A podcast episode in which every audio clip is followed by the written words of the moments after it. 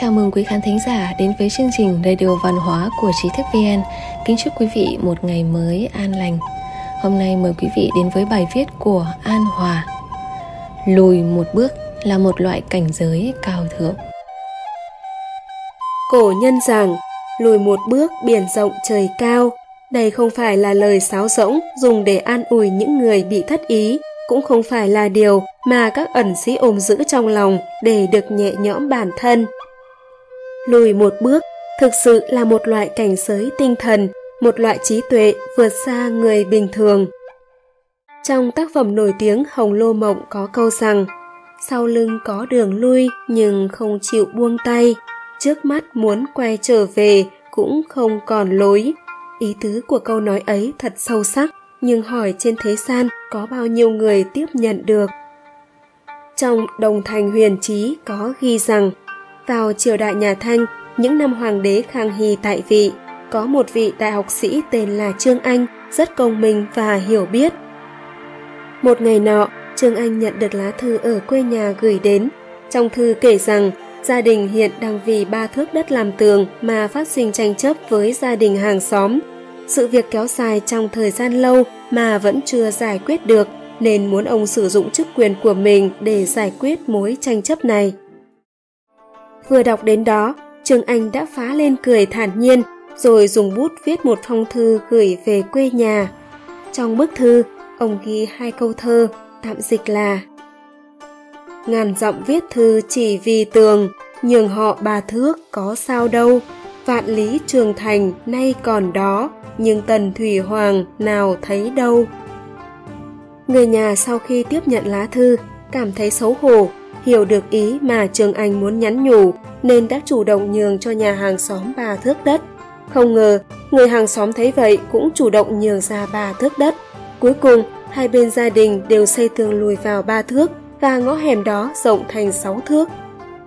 Câu chuyện biến chiến tranh thành tơ lụa này trở nên nổi tiếng và đã được lưu truyền cho đến tận ngày nay. Có rất nhiều nhân vật khác trong lịch sử cũng nổi danh vì biết lùi một bước Trương Lương, danh thần khai quốc nổi tiếng sau khi giúp Hán Cao Tổ lập ra nhà Hán thì lui về ở ẩn, an hưởng tuổi già, được sử sách lưu danh. Phạm Lãi trợ giúp cầu tiễn diệt ngô, sau khi thành đại nghiệp, điều đầu tiên ông nghĩ tới cũng là buông tay, rút lui, thậm chí rời khỏi nước Việt. Trong lịch sử có biết bao người từ giã sự nghiệp khi đang ở trên đỉnh vinh quang, dòng ruồi khắp thiên hạ mà được lưu danh thiên cổ. Lùi một bước như vậy, không hề mất đi thứ gì, trái lại còn tích lũy thêm, làm phong phú thêm cho sinh mệnh, gia tăng trí tuệ cho bản thân. Hàn tín cùng thời với trương lương, nổi danh ngang hàng trương lương, nhưng cuối cùng chịu chết oan dưới tay lưu bang và lã hậu. Văn chủng cùng thời với phạm lãi, nổi danh ngang hàng phạm lãi nhưng không nghe phạm lãi mà cuối cùng bị cầu tiễn bàn kiếm tự sát Nội hàm của lùi một bước này thật vô cùng phong phú.